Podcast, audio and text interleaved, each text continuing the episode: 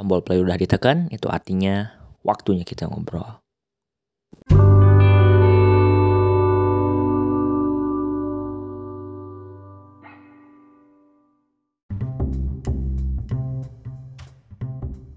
Oke, disadari atau enggak, mau dan enggak mau, bagaimanapun sudah terjadi. Kalau sosmed itu adalah portofolio atau kartu identitas kita paling mutakhir. ya, jadi kalau kita peka ya, kita sendiri juga sering kayak gitu loh. Maksudnya waktu kita buka sosmed orang, kita lihat pilihan warna dia gitu ya, gaya fotonya. Maksudnya gaya fotonya tuh ada yang black and white dan lain sebagainya gitu ya, tone warnanya gitu. Terus pilihan quotes-nya, ada yang Mahatma Gandhi, ada yang pilih baik, ada yang eh siapa pun gitu ya. Nah dari situ kita udah nyimpulin biasanya, oh kayaknya orangnya begini deh, kayaknya eh, karakternya gini deh, musiknya ini kayaknya begini deh, atau oh dia suka kucing juga golongan kita macam-macam lah gitu ya. Jadi dari situ jadi malah kepikiran juga loh. Kadang aku menyayangkan orang-orang yang mungkin kebawa emosi gitu ya. Upload tanpa dipikir panjang lagi tanpa dipikir dua kali lagi dia marah-marah di situ atau nyinggung orang di situ atau oh, entah ya. Ya tadi balik lagi mungkin kebawa emosi. Kata-kata yang vulgar, vulgar di situ gitu ya. Yang akhirnya orang juga walaupun gak terlibat sama dia jadi naon sih? gitu ya. Apaan sih? gitu. Jadi merasa risih juga. Nah tadi balik lagi.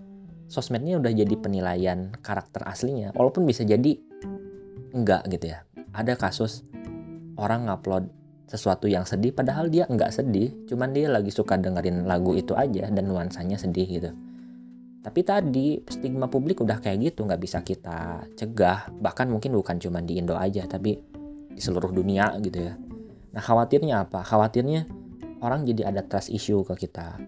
Yang asalnya mau ngasih kesempatan entah itu kerja entah joinan bisnis karena lihat status kita ah ini mah begini terus. Eh misalkan seringnya marah-marah terus sedih terus murung terus gitu ya.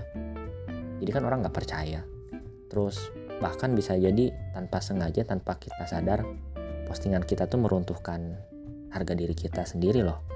Bahkan lebih parah kadang maaf gitu ya berkaitan dengan keluarga kan jadi banyak orang yang tahu gitu seharusnya. Nggak sampai begitulah sebisa mungkin. Terlepas aku nggak tahu mungkin dia nggak nggak tahu harus ke mana lagi cerita tapi mudah-mudahan podcast ini jadi rem gitu ya jadi reminder waktu mau post oh iya dipikir-pikir lagi. Nah jadi balik lagi ke kesimpulan awal aku pada intinya di podcast ini cuma mau ngingetin itu sebenarnya. Kalau sekarang itu sosmed itu udah jadi penilaian diri kita yang pertama kali gitu ya. Dan publik udah kayak gitu pemikirannya. Kita nggak bisa nahan mereka. Jadi kita sendiri yang harus e, bijak untuk mengisi konten di sosmed kita. Tapi bukan berarti aku nyuruh untuk pencitraan supaya dianggap e, apa namanya baik sama orang nggak juga gitu. Dan enggak juga jadi harus sepenuhnya apa adanya. Lih aku mah memang sehari-hari juga ngomong kasar ya tapi nggak usah di sosmed juga bambang gitu maksudnya. Ntar orang ada yang screenshot ada orang yang screen recording kan jadi repot juga gitu. Itu perlu diingat juga kalau di jejak digital itu susah hilang gitu. Jadi balik lagi ke situ ya.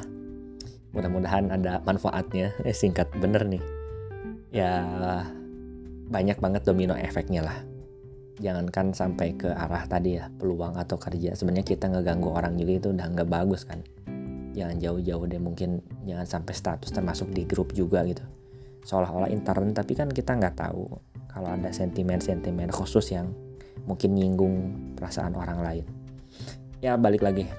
Sosial media tempat bersosial yang artinya ada normanya juga seharusnya. Terlepas ya aku yakin sih kasus kita nggak sampai perlu atensi publik kayak Eh, korban yang di KPI pusat itu ya. Kalau udah begitu ya itu memang perlu people power perlu kekuatan publik. Itu wajar kalau sampai begitu. Tapi ya urusan-urusan kita mah mungkin nggak sampai sebegitunya. Jadi nggak usah juga kayaknya di-upload deh. Oke makasih banyak teman-teman apalagi yang udah mau balik lagi ke podcast ini setelah mati suri dua minggu. Ya doain ya mudah-mudahan bisa lebih konsis lagi lebih sederhana lagi produksinya. Ini lagi coba format baru juga cara produksinya.